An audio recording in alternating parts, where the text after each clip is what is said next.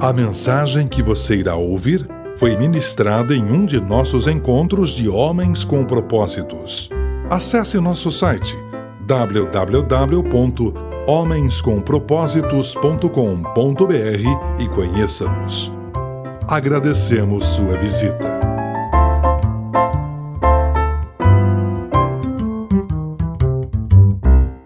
É um prazer estar aqui.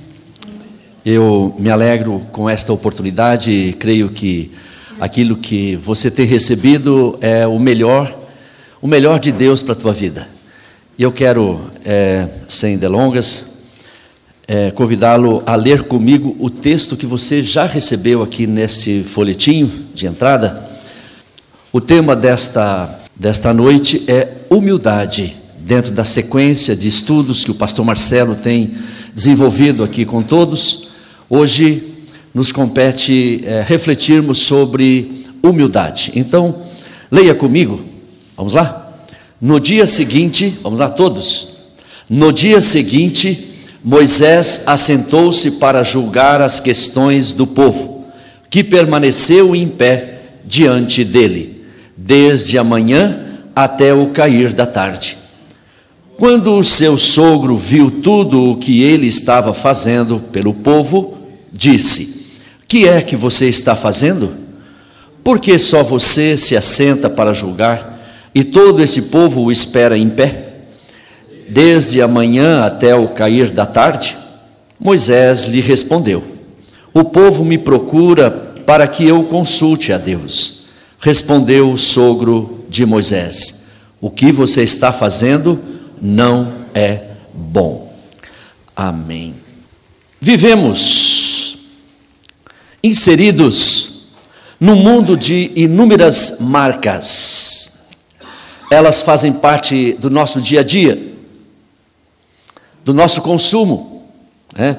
Há aquelas que foram tão fortemente incorporadas ao seu conteúdo que as pessoas nem chamam mais, ou nem procuram mais, nem buscam mais pelo produto, mas pelas marcas. Ah, você não vai tirar uma fotocópia, isso é coisa do passado. Hoje você vai tirar o quê? Uma Xerox. Xerox é uma marca, nome de uma multinacional. Ah, as nossas esposas não vão comprar palhinha de aço, mas elas vão comprar o quê? Bombril. Assim, diversas marcas, elas, na verdade, acabam assumindo é, o papel dos seus produtos, elas protagonizam. Muito bem, pessoas também são rotuladas a partir da sua personalidade, a partir do seu perfil, da maneira de ser, ou então por conta de uma missão que essas pessoas desenvolvem. Quando as pessoas têm uma conduta elogiável, quando elas têm uma missão é, verdadeiramente é, positiva para a sociedade, para as pessoas, nós as elogiamos. São pessoas dignas. A marca dessas pessoas permanece é, na mente das pessoas. Ah, podemos até dizer: isto só poderia vir desta pessoa porque o seu caráter, assim, é, mostra o que ela realmente é. Podemos enumerar ou ilustrar com muitos exemplos na história. Quem não se lembra com gratidão, né? A, a, a marca da humildade, do serviço ao próximo, de Madre Teresa de Calcutá, uma mulher que dedicou a sua vida inteira para cuidar de pessoas, de órfãos, né? Ah, ela viveu a humildade e ela viveu o serviço ao próximo do começo ao fim da sua vida. Então as pessoas podem ser rotuladas por conta de um caráter bom, agregador, que produz algo bom para as pessoas. Humildade. Humildade é uma das marcas que enobrecem, é uma das marcas que dignificam porque humildade é, uma, é um dos mais importantes valores que definem o caráter de uma pessoa. Humildade vem do latim humus, que significa filhos da terra. E é a mesma raiz da palavra humanidade. Humildade vem da mesma raiz de humanidade. Portanto, ser humilde é o mesmo que dizermos que as pessoas são humanas e que podem oferecer o máximo das suas possibilidades. A humildade nos ajuda a ver e aceitar o outro. Quando eu sou humilde, eu estou preocupado com as pessoas, respeitando-as, considerando-as, honrando-as.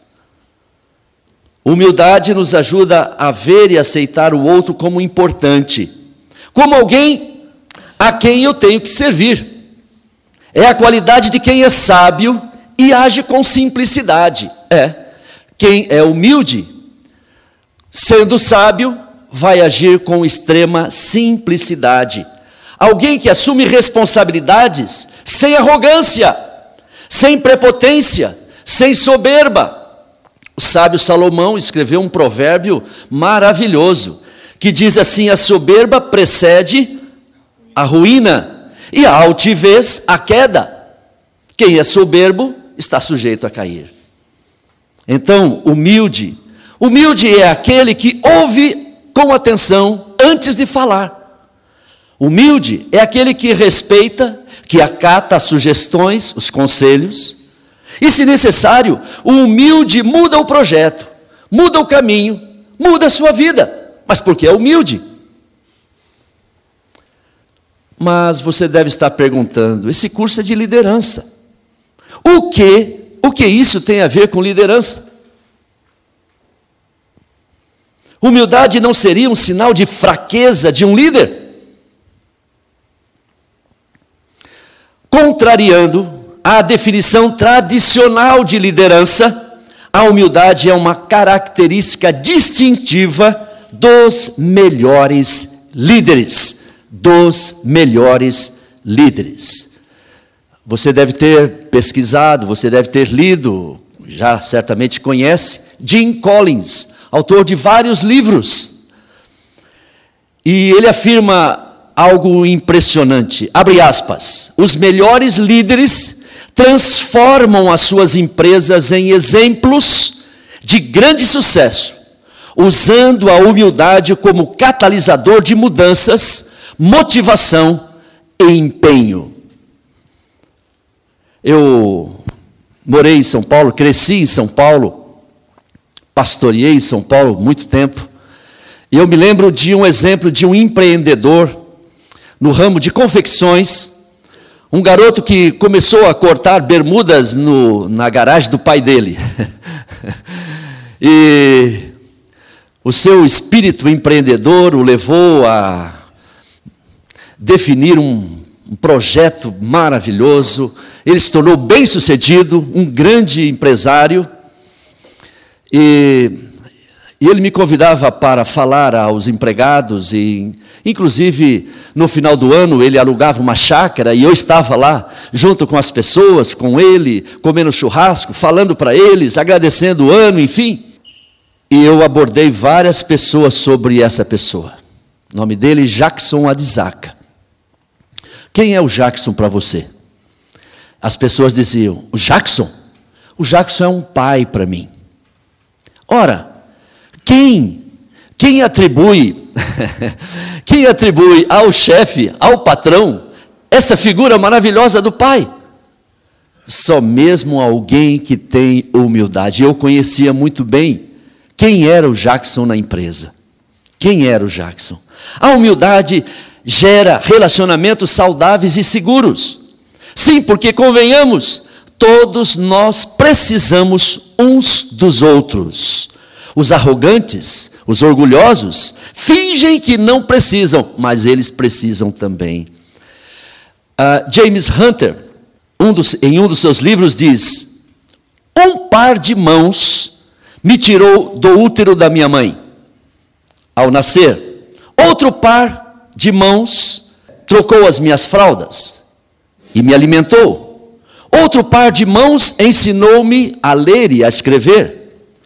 Agora outros pares de mãos cultivam a minha comida, coletam o meu lixo, fornecem-me eletricidade, protegem a minha cidade, defendem a minha nação.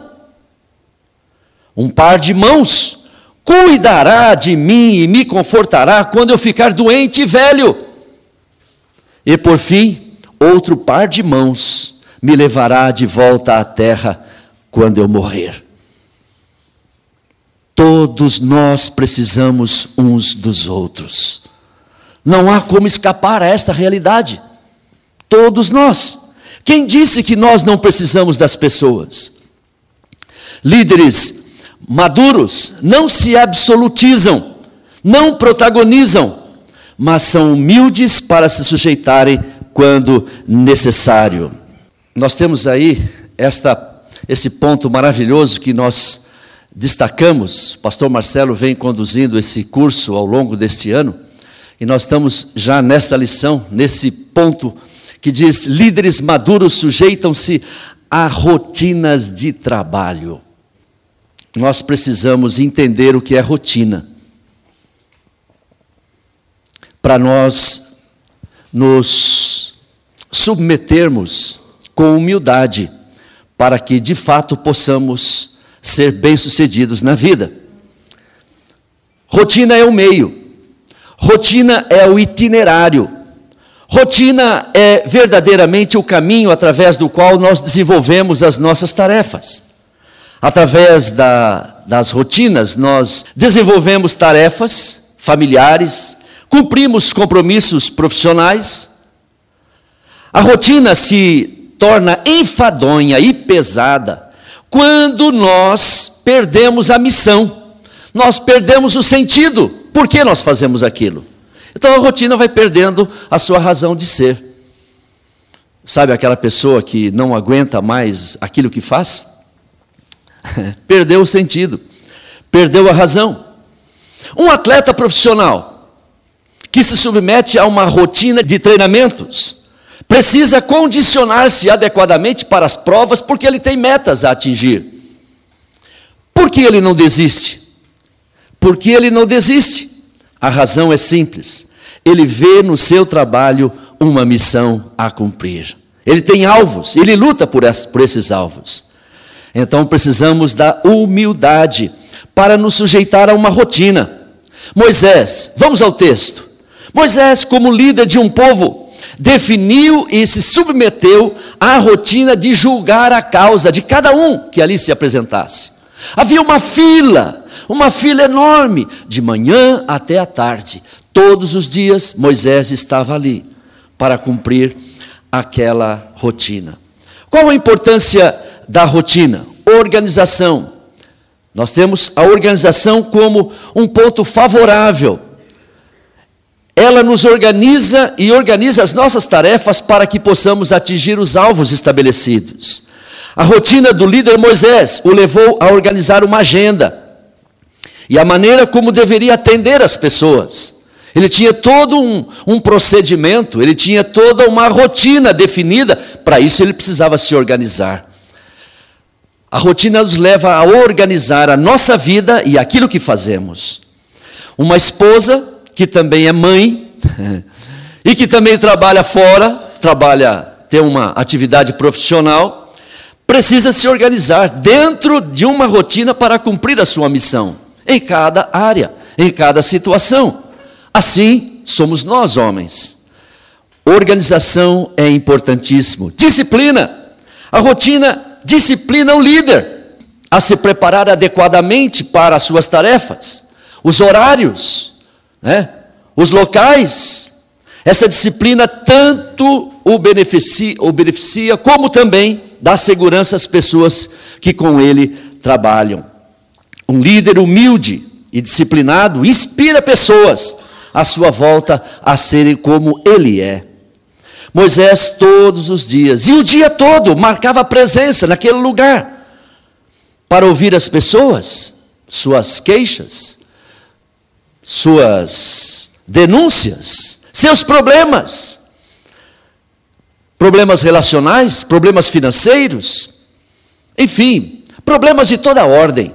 Moisés estava ali e ele precisava de uma disciplina. Ah, quantas vezes ele deixou de ir a, ao banheiro porque tinha que atender uma pessoa que estava realmente exigindo a presença dele ali? Quantas vezes deu vontade de ir para casa? A rotina exige que a disciplina seja cumprida. Assim é conosco. Quantas vezes você deseja sair do seu local de trabalho para fazer uma outra coisa, mas não vai, não faz, porque de fato você tem uma disciplina, você é disciplinado. Ah, também a rotina nos protege, é, nos protege de desvios, porque senão você vai fazer outras coisas que vão conspirar contra o seu projeto de vida ou de trabalho. Definida, o líder se perde. Vamos pensar num exemplo. Uma equipe de vendas de uma grande empresa. Todos passam por um treinamento, todos os vendedores passam por um treinamento. Mas um dia chega um gerente, assume a gerência, e ele, logo na primeira reunião, diz: Nós vamos fazer de uma maneira diferente. E a cada semana ele cria uma, uma nova rotina e uma nova estratégia para os seus vendedores. O que acontece? Eles vão se perder eles vão ficar confusos e as metas serão comprometidas. Perceberam? Moisés nos mostra que nós precisamos da rotina para que ela nos proteja, nos proteja de desvios, né? ou de acharmos que as coisas poderiam ser de outro jeito e isso de fato redundar em problemas.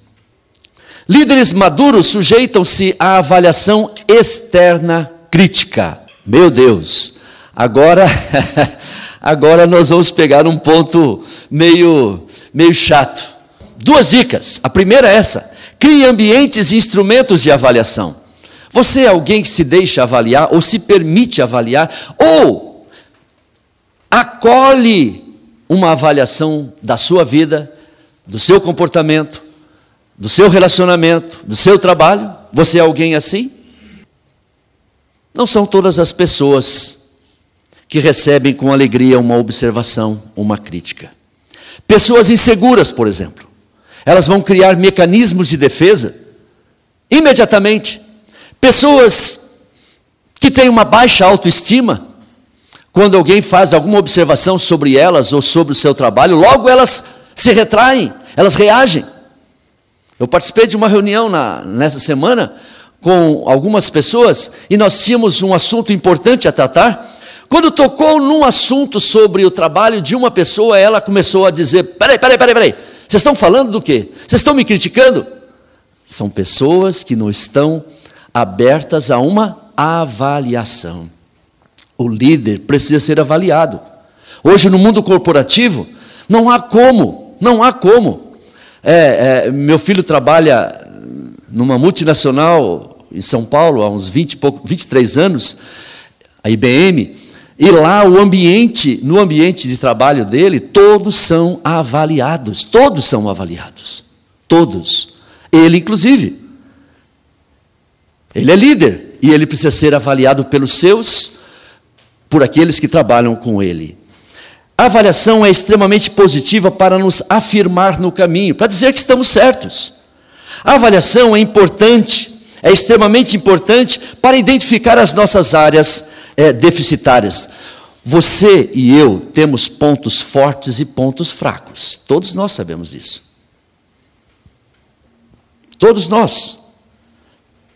Então nós temos que receber com alegria, receber com uma amiga a avaliação. Receba receba como uma contribuição para o seu aperfeiçoamento.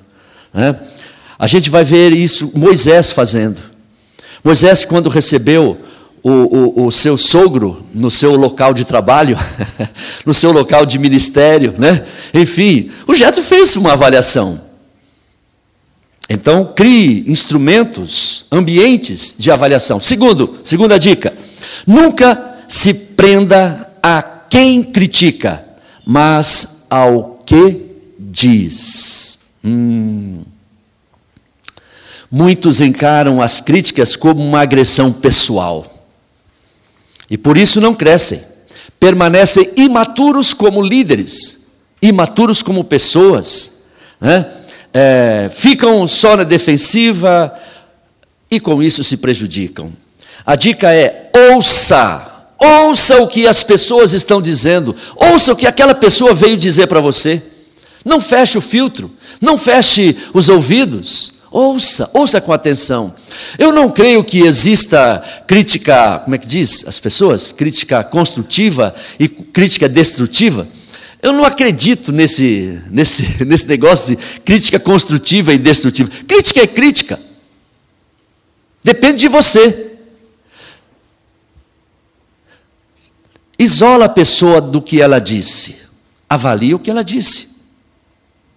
E você vai tirar bom proveito se você fizer uma criteriosa, uma sincera avaliação e aplicação na sua vida. Você poderá descartar o que ela disse, mas você avaliou.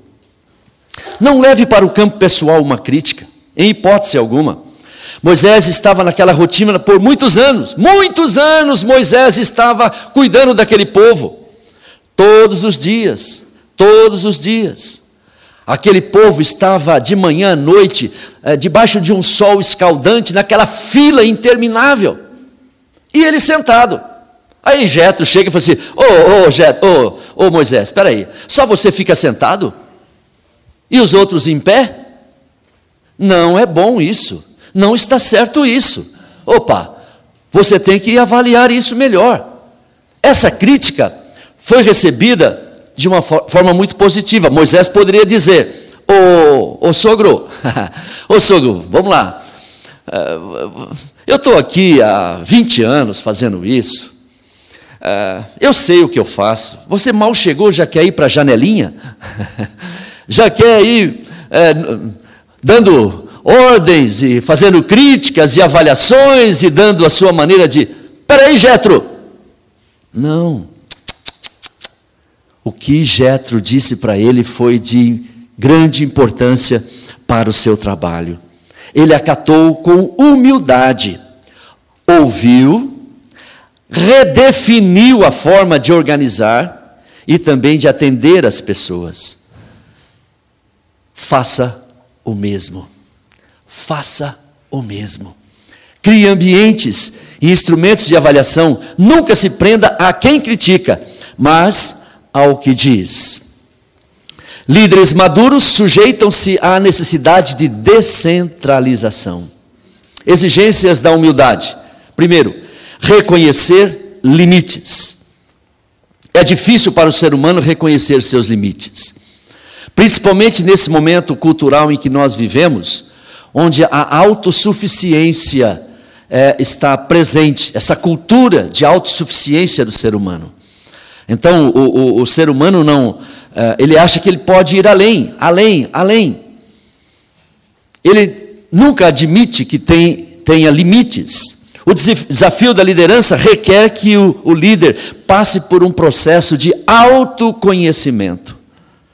E que o leve esse autoconhecimento à consciência de inaptidão. É isso mesmo, inaptidão. Sócrates, filósofo da Grécia Antiga, disse: de tudo o que sei, só de uma coisa estou certo: é que nada sei. De tudo o que eu sei, só de uma coisa estou absolutamente certo: é que nada sei. Quando Deus chamou Moisés para libertar o povo, ele ficou assustado. Ei, Está falando comigo mesmo? Ei, está falando comigo mesmo, Senhor? É isso mesmo que o Senhor está falando? Retirar aquele povo lá do cativeiro do Egito? Eu? Uma das primeiras resistências de Moisés foi dizer: Eu não sei falar direito. Falou isso para Deus. E o que Deus falou para Moisés? Tudo bem, Arão vai falar por você. Você não sabe falar direito? Cochicha no ouvido dele. E o Arão vai falar por você. Você conheceu os seus limites, Moisés, mas eu estou oferecendo agora o recurso que fará com que você cumpra essa missão. Então, a humildade sempre fará do líder reconhecer-se limitado, limitado. Segundo, reconhecer o potencial alheio. É, é uma atitude digna de um líder que é humilde. Como já foi dito, o líder não se absolutiza, o líder não se protagoniza, mas se coloca como parte de um grupo. Eu não consigo resolver todas as demandas da minha vida e do meu ministério e do meu relacionamento. Eu não consigo. Eu não consigo. Sabe por quê? Porque eu não tenho todos os dons, todas as habilidades. Eu preciso do, da pessoa aqui, dele aqui, dele aqui. Eu preciso de todos. Eu preciso de muita gente. Eu preciso das pessoas. Só Jesus, só Jesus teve todos os dons. Nenhuma outra pessoa teve todos os dons, apenas Jesus. Então, você pode contribuir com os seus dons e outra fará também com os seus dons e todos viverão de uma forma abençoada. Eu eu me lembro que na década de 90 tomei uma decisão importante na minha vida. Eu morava em São Paulo e crescendo em São Paulo, enfim, eu era pastor de uma igreja e que me consumia a minha agenda, o meu dia, manhã, tarde e noite. Eu tinha muitas responsabilidades nessa comunidade. E eu tinha um defeito, tinha, eu tenho outros defeitos que eu não venci ainda, mas esse, né, esse defeito era gritante na minha vida. Eu era uma pessoa muito centralizadora na administração de casa, da minha casa. Pensa num cara teimoso. A minha esposa dizia assim: Bem, deixa que eu administro isso. Deixa que eu faço as, os pagamentos. Deixa que eu conduzo essa parte. Não, não, não, pode deixar que eu faço. Pode deixar que eu faço. Pode deixar que eu faço. Resultado? Quase todos os meses eu tinha pelo menos uma conta que eu pagava atrasado, portanto pagava multa, juro, com dinheiro no banco, com dinheiro na conta. Até que um dia eu tomei a decisão. Meu bem, vem aqui. Fiz uma planilha, Excel, etc. Tudo aquilo lá que você já conhece, né? Cartão, tudo mais. Falou: olha, agora é com você. Resultado? Nunca mais pagamos juros, nem multa. Ela pagou tudo no, e ela faz isso até hoje. Ela administra com muita responsabilidade, com muita aptidão, com habilidade. Por que eu fiquei tanto tempo teimoso? Nós somos assim, porque achamos que nós temos a, a solução para tudo e não reconhecemos o potencial alheio. Talvez isso esteja acontecendo na sua vida também na sua relação com as coisas e com a administração da sua casa. Então pense nisso. Moisés reconheceu o potencial do seu sogro Jetro e na sequência descentralizou as suas ações como líder juiz. As próximas lições desse maravilhoso curso certamente mostrará a descentralização como recurso organizacional aconselhado por Jetro a Moisés. Mas isso só foi possível porque Moisés reconheceu o potencial, não só de Jetro para o instruir, o aconselhar, como também em todos aqueles que ele lideraria nesse processo. A descentralização é uma atitude que exige humildade. Humildade. Humildade. Sozinho você não pode levar isso, não. Sozinho não dá. Quem não, não conhece uma experiência de alguém que faleceu e a sua esposa não sabia nada, absolutamente nada do que estava acontecendo nas contas, na administração e tudo mais. Eu conheço. Eu conheço. E não foi fácil. Para essas pessoas que eu conheço é, conseguirem, é, é, digamos assim, é, tomar conta da situação, resolver aquilo, colocar em ordem. Não foi fácil. Por isso é importante que nós tenhamos uh, essa, esse sentimento de reconhecimento de que a companheira que Deus nos deu é alguém que pode estar conosco em muitas das demandas e responsabilidades que nós temos na família.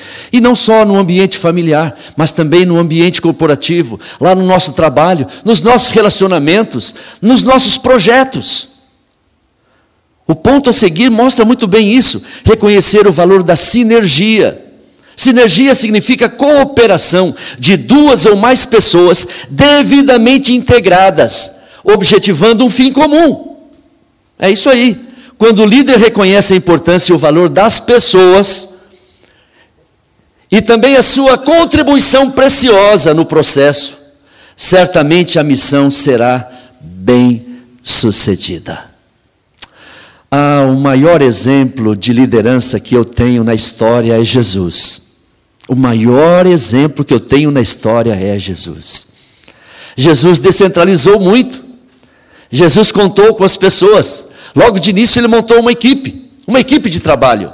Os apóstolos. E depois os outros discípulos dos apóstolos. E depois os outros ele foi desenvolvendo o trabalho com as pessoas.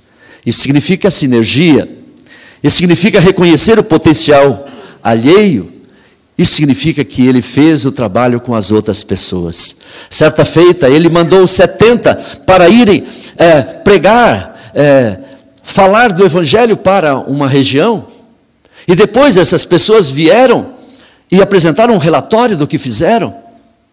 E ele pôde orientar essas pessoas a partir desse relatório. Como é importante nós entendermos isso. Nós não somos a solução. Eu me lembro de, de, um, de uma pessoa que me falou, lá em Campinas, eu pastoreava uma igreja em Campinas e essa pessoa me, me disse: Valdemar, o pastor não é a solução para uma igreja. Eu nunca tinha pensado nessa perspectiva. E é verdade. Eu não sou a solução. Deus é a solução para a minha vida. Deus é a solução para a minha família. Deus é a solução para o meu trabalho.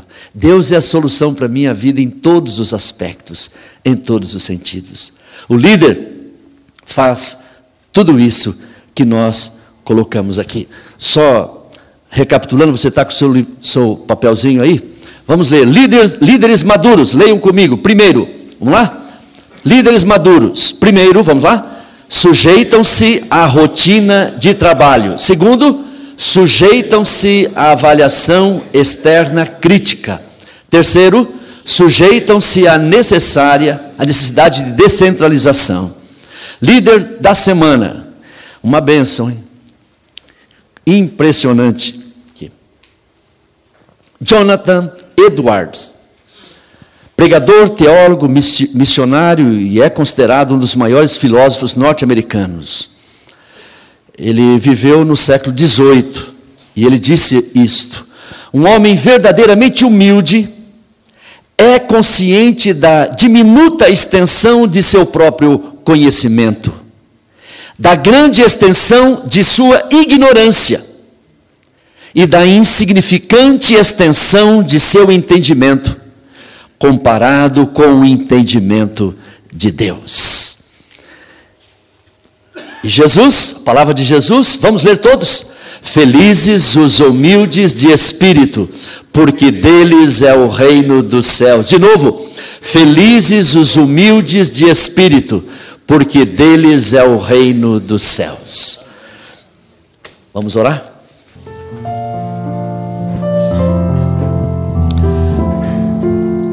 Eu não sei o que isso tem a ver com a tua história, tua vida, teus relacionamentos, teus compromissos.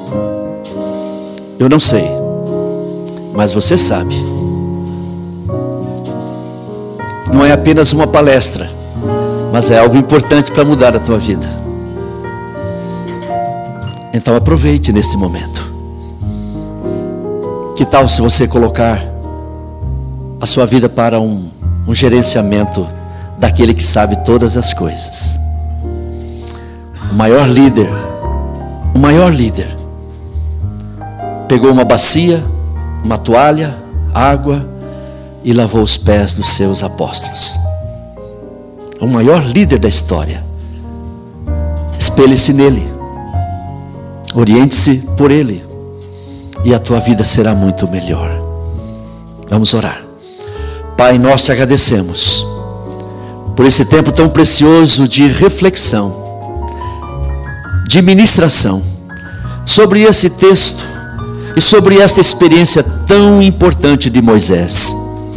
Ele reconheceu que o seu trabalho precisava de algo mais, que foi oferecido pelo Senhor através de Jetro. Obrigado porque Jetro foi uma peça importante nesse processo de mudança. Obrigado, Pai. Obrigado por essa história, por essa história inspiradora para cada um de nós. Que o Senhor, a Deus, nos ajude a sermos melhores, parecidos com Moisés. Pai, que possamos praticar tudo aquilo que nós ouvimos nesta noite, para que o Teu nome seja honrado e glorificado e as nossas vidas cumpram a missão que o Senhor deu, ofereceu e espera de cada um de nós. Abençoa eh, esses homens, suas famílias, seus negócios, seus relacionamentos. Abençoa cada um aqui, ó Pai. Nós te pedimos e te agradecemos. E mais uma vez te pedimos, torna-nos humildes, no nome de Jesus. Amém.